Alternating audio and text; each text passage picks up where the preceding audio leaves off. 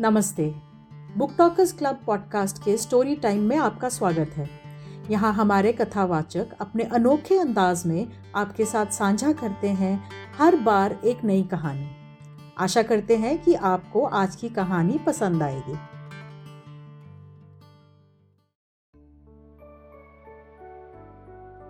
सभ्यता का रहस्य। यूँ तो मेरी दुनिया, मेरी समझ में दुनिया की एक हज़ार एक बातें नहीं आती। जैसे लोग प्रातकाल उठते ही बालों पर छुरा क्यों चलाते हैं? क्या अब पुरुषों में भी इतनी नजाकत आ गई है कि बालों का बोझ उनसे नहीं संभलता? एक साथ ही सभी पढ़े लिखे आदमियों की आँखें क्यों इतनी कमज़ोर हो गई है? दिमाग की कमज़ोरी ही इसका कारण है या और कुछ? लोग किताबों के पीछे क्यों इतना हैरान होते हैं? इत्यादि। लेकिन इस समय मुझे इन बातों से मतलब नहीं। मेरे मन में एक नया प्रश्न उठ रहा है, और उसका जवाब मुझे कोई नहीं देता। प्रश्न ये है कि सभ्यता कौन है और असभ्य कौन? सभ्यता के लक्षण क्या है? सरसरी नज़र से देखिए तो इससे ज़्यादा आसान और कोई सवाल ही ना होगा। बच्चा बच्चा इसका समाधान कर सकता है। लेकिन जरा गौर से देखिए तो प्रश्न इतना आसान नहीं जान पड़ता। अगर कोट पतलून पहनना, टाई हैट कॉलर लगाना, मेज पर बैठकर खाना खाना, दिन में तेरह बार कोको या चाय पीना और सिगार पीते हुए चलना सभ्यता है तो उन गोरों को भी सभ्य कहना पड़ेगा। जो सड़क पर बैठकर शाम को कभी कभी ठहलते नज़र आते हैं। शराब के नशे से आँखें सुर्ख पैर लड़खड़ाते हुए, रास्ता चलने वाले को अनायास छेड़ने की धुन। क्या उन गोरों को सभ्य कहा जा सकता है? कभी नहीं। तो ये सिद्ध हुआ कि सभ्यता कोई और ही चीज़ है। उसका देह से इतना संबंध नहीं है जितना मन से। भाग दूसरा। मेरे इन गिने चुने मित्र में एक राय रतन किशोर भी आप बहुत ही सहृदय, बहुत ही उदार, बहुत शिक्षित और एक बड़े अहदेदार बहुत अच्छा वेतन पाने पर भी उनकी आमदनी खर्च के लिए काफ़ी नहीं होती। एक चौथाई वेतन तो बंगले की ही भेंट हो जाती। इसलिए आप बहुत चिंतित रहते हैं। रिश्वत तो नहीं लेते। कम से कम मैं नहीं जानता। हालाँकि कहने वाले कहते हैं, लेकिन इतना जानता हूँ कि वे भत्ता बढ़ाने के लिए दौरे पर बहुत रहते हैं। यहाँ तक कि इसके लिए हर साल बजट की किसी दूसरी मद से रुपए निकालने पड़ते हैं। उनके अफसर कहते हैं, इतने दौरे क्यों करते हो? तो जवाब देते हैं इस ज़िले का काम ही ऐसा है कि जब तक खूब दौरे न किए जाएँ, रियायत शांत नहीं रह सकती। लेकिन मज़ा तो ये है कि राय साहब उतने दौरे वास्तव में करते ही नहीं जितने की अपने रोज नामचे में लिखते हैं। उनके पड़ाव शहर से पचास मील पर होते हैं। खेमे वहाँ गड़े रहते हैं। कैंप के अमले वहाँ पड़े रहते हैं। और राय साहब घर पर मित्रों के साथ गपशप करते रहते हैं। पर किसी की मजाल है कि राय साहब की नेकनीयता पर संदेह कर सके। उनके सभ्य पुरुष होने में किसी को शंका नहीं हो सकती एक दिन मैं उनसे मिलने गया। उस समय वह अपने घशियारे दमड़ी को डांट रहे थे। दमड़ी रात दिन का नौकर था, लेकिन घर रोटी खाने जाया करता था। उसका घर थोड़ी ही दूर पर एक गाँव में था। कल रात को किसी कारण से यहाँ न आ सका। इसलिए डांट पड़ रही थी, राय साहब। जब हम तुम्हें दिन रात के लिए रखे हुए हैं तो तुम घर पर क्यों रहे? कल के पैसे कट जाएँगे। दमड़ी। हजूर, एक मेहमान आ गए थे। इसी से ना आ सका। राय साहब तो कल के पैसे उसी मेहमान से ले लो। दमड़ी। सरकार अब कभी ऐसी खता ना होगी। राय साहब, बकबक मत करो। हुजूर, दो रुपए जुर्माना। दमड़ी रोता चला गया। रोजा बख्शाने आए थे। नमाज़ गले पड़ गई। दो रुपए जुर्माना ठुक गया। खता यही थी कि बेचारा कसूर माफ़ कराना चाहता था। ये एक रात को गैर हाजिर होने की सजा थी। बेचारा दिन भर का काम कर चुका था। रात को यहाँ सोया ना था। उसका दंड। और घर बैठे भत्ते उड़ाने वाले को कोई नहीं पूछता, कोई दंड नहीं देता। दंड तो मिले और ऐसा मिले कि ज़िंदगी भर याद रहे, पर पकड़ना तो मुश्किल है। दमड़ी भी अगर होशियार होता तो जरा रात आ रहे आकर कोठरी में सो जाता। फिर किसे खबर होती कि वे रात को कहाँ रहा? पर गरीब इतना चंट न था। भाग तीसरा। दमड़ी के पास कुल छह बिस्वे ज़मीन थी, पर इतने ही प्राणियों का खर्च भी था। उसके दो लड़के, दो लड़कियाँ और स्त्री, सब खेती में लगे रहते थे। फिर भी पेट की रोटियाँ नहीं मयसर होती थी। इतनी ज़मीन क्या सोना उगल देती? अगर सब के सब घर से निकलकर मजदूरी करने लगते तो आराम से रह सकते लेकिन मौरूसी किसान मजदूर कहलाने का अपमान न सह सकता था। इस बदनामी से बचने के लिए दो बैल बाँध रखे थे। उसके वेतन का बड़ा भाग बैलों के दाने चारे में ही उड़ जाता था। ये सारी तकलीफें मंजूर थी, पर खेती छोड़कर मजदूर बन जाना मंजूर न था। किसान की जो प्रतिष्ठा है, वह कहीं मजदूर की हो सकती है, चाहे वे रुपया रोजी क्यों ना कमाए। किसान के साथ मजदूरी करना इतने अपमान की बात नहीं। द्वार पर बंधे हुए बैल हुए बैल, उसकी मान रक्षा किया करते हैं। पर बैलों को बेचकर फिर कहा मुँह दिखलाने की जगह रह सकती है? एक दिन राय साहब उसकी सर्दी से काम कर देखते हुए बोले, कपड़े क्यों नहीं बनवाता? काम क्यों रहा है? सरकार, पेट की रोटी तो पूरी ही नहीं पड़ती, कपड़े कहाँ से बनवाऊं? राय साहब बैलों को बेच क्यों नहीं डालता? सैकड़ों बार समझा चुका, लेकिन न जाने क्यों इतनी मोटी सी बात तेरी समझ में नहीं आती। दमड़ी, सरकार बिरादरी में कहीं मुँह दिखाने लायक न रहूँगा। लड़की की सगाई न हो पाएगी, टाट बाहर कर दिया जाऊँगा, राय साहब। इन्हीं हिकामतों से तुम लोगों की ये दुर्गति हो रही है। ऐसे आदमियों पर दया करना भी पाप है। क्यों मुंशी जी? इस पागलपन का भी कोई इलाज है?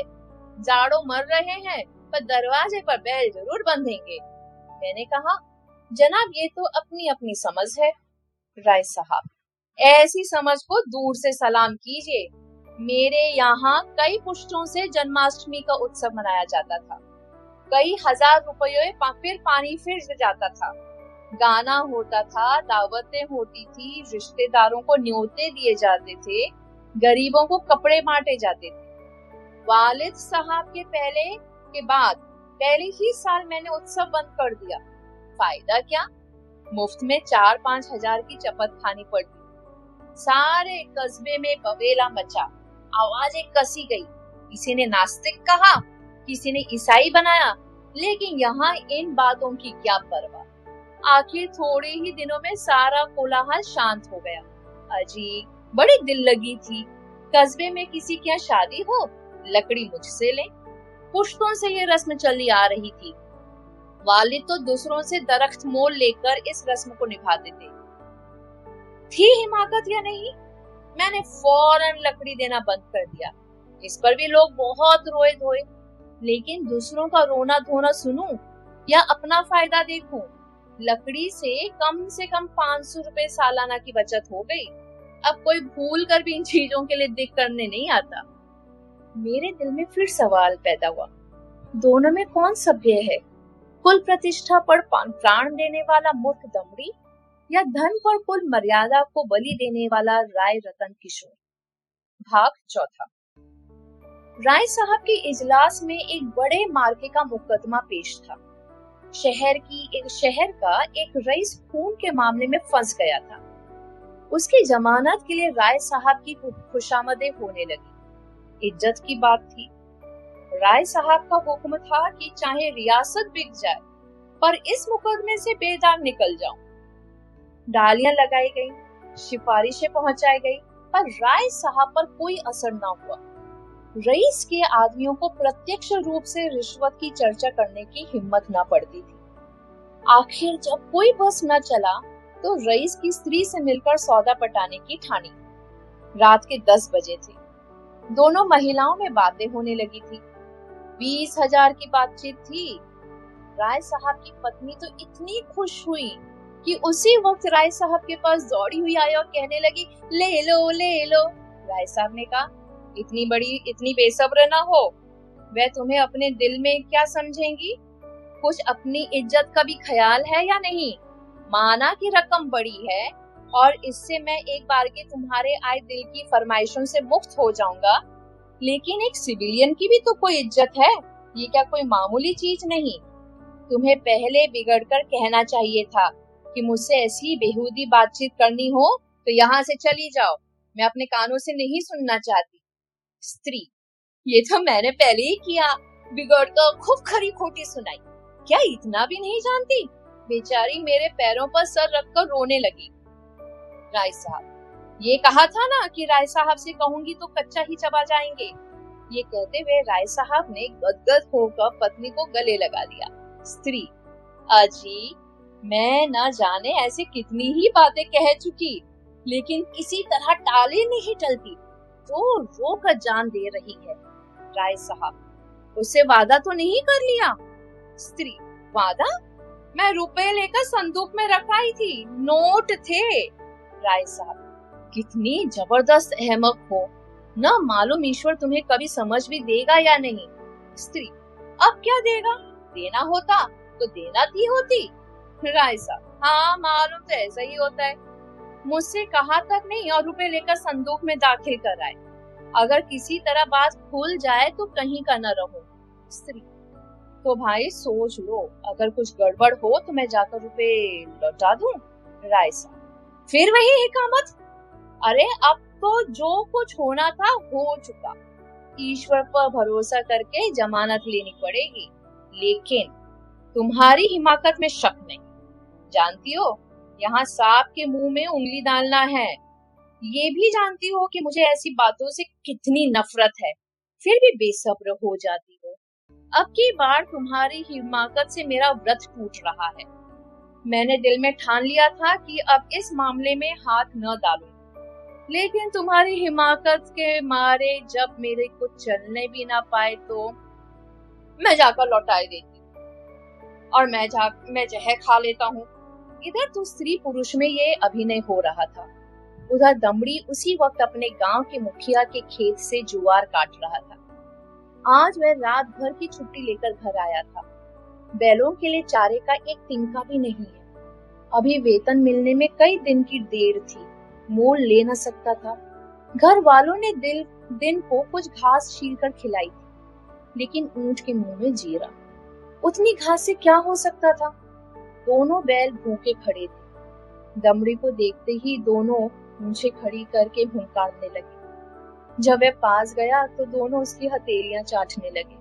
बेचारा दमड़ी दमड़ी, मन महसूस कर रह गया। सोचा, इस वक्त तो कुछ नहीं हो सकता। सवेरे किसी तरह से कुछ उधार लेकर चारा लाऊँगा। लेकिन जब ग्यारह ग्यारह रात के बजे तो उसकी नींद खुली। तो देखा कि दोनों बैल अभी तक नांद पर खड़े हैं। चांदनी रात थी। दमड़ी को जान पड़ा कि दोनों उसकी ओर उपेक्षा और याचना की दृष्टि से देख रहे हैं। उनकी शुद्धा वेदना देखकर उसकी आँखें सजल हो आई। किसान को अपने बैल अपने लड़कों की तरह प्यारे होते हैं। मैं उन्हें पशु नहीं, अपना मित्र और सहायक समझता। बैलों को भूखे खड़े देखकर नींद आँखों में से भाग गई। कुछ सोचता हुआ उठा, हंसियाँ निकाली और चारे की फ़िक्र में चला। गाँव के बाहर बाजरे और जुआर के खेत खड़े थे। दमड़ी के हाथ कांपने लगे, लेकिन बैलों की याद ने उसे उत्तेजित कर दिया। चाहता तो कई बोझ काट सकता था, लेकिन मैं चोरी करते हुए भी चोर न था। उसने केवल उतना ही चारा काटा, जितना बैलों को रात भर के लिए काफ़ी हो। सोचा, अगर किसी ने देख भी लिया तो उनसे कह दूँगा, बैल भूखे थे इसलिए काट लिया। उसे विश्वास था कि थोड़े से चारे के लिए कोई मुझे पकड़ नहीं सकता। मैं कुछ बेचने के लिए तो काट नहीं रहा हूँ। फिर ऐसा निर्दयी कौन है जो मुझे पकड़ ले? बहुत करेगा, अपना दाम ले लेगा। उसने बहुत सोचा। चारे का थोड़ा होना ही उसे चोरी के अपराध से बचाने को काफ़ी था। चोर उतना काटता जितना उससे उठ सकता। उसे किसी के फ़ायदे और नुकसान से क्या मतलब? गाँव के लोग डमड़ी को चारा लिए जाते देखकर बिगड़ते ज़रूर। पर कोई पर कोई चोरी के इल्ज़ाम में न फंसाता। लेकिन संयोग से हल्के के थाने का एक सिपाही उधर से जा निकला। वे पड़ोस के एक बनिए के यहाँ जुआ होने की खबर पाकर कुछ एंटनी की टोह में आया था। दमड़ी को चारा सिर पर उठाते देखा तो संदेह हुआ, इतनी रात गए, कौन चारा काटता है? हो ना हो, कोई चोरी से काट रहा है। डांट कर बोला, कौन चारा लिए जाता है? खड़ा रहे। ने चौंक कर पीछे देखा तो पुलिस का सिपाही हाथ पाँव फूल गए, कांपते हुए बोला, हुजूर, थोड़ी ही सा काटा है, देख लीजिए। सिपाही, थोड़ा काटा हो या बहुत? है तो चोरी, खेत किसका है? कुलदेव महतो का। सिपाही ने समझा था शिकार फंसा। इससे कुछ ऐठेगा। लेकिन वहाँ क्या रखा था? पकड़ कर गाँव में लाया। और जब वहाँ भी कुछ हत्ते चढ़ता नहीं दिखाई दिया तो थाने ले आया। थानेदार ने चालान कर दिया। मुकदमा राय साहब ही के इजलास में पेश किया। राय साहब ने दमड़ी को फंसे हुए देखा तो हमदर्दी के बदले कठोरता से काम लिया। बोले, ये मेरी बदनामी की बात है। तेरा क्या बिगड़ा? साल छह महीने की सजा हो जाएगी। शर्मिंदा तो मुझे होना पड़ रहा है। लोग यही तो कहते होंगे कि राय साहब के आदमी ऐसे बदमाश और चोर हैं। तू मेरा नौकर ना होता तो मैं हल्की सजा देता। लेकिन तू मेरा नौकर है, इसलिए कड़ी से कड़ी सजा दूँगा। मैं ये नहीं सुन सकता कि राय साहब ने अपने नौकर के साथ रियायत की। ये कहकर राय साहब ने दमड़ी को छह महीने की सख्त कैद का हुक्म सुना दिया। उसी दिन उन्होंने खून के मुकदमे में जमानत ले ली। मैंने दोनों वृत्तांत सुने और मेरे दिल में ये ख्याल और भी पक्का हो गया कि सभ्यता केवल हुनर के साथ ऐप करने का नाम है। आप बुरे से बुरा काम करें, लेकिन अगर आप उस पर पर्दा डाल सकते हैं तो आप सभ्य हैं, सज्जन हैं, जेंटलमैन अगर आप में ये सिफत नहीं तो आप असभ्य हैं, गवार हैं, बदमाश हैं। यही सभ्यता का रहस्य।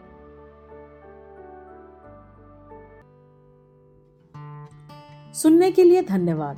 आप हमारे साथ जुड़ सकते हैं हमारे लाइव सेशंस में क्लब हाउस पर और हमें ट्विटर पर फॉलो कर सकते हैं एट बुक टॉकर्स क्लब आप हमें लिख सकते हैं हमारे email ID book talkers club at Gmail dot com पर।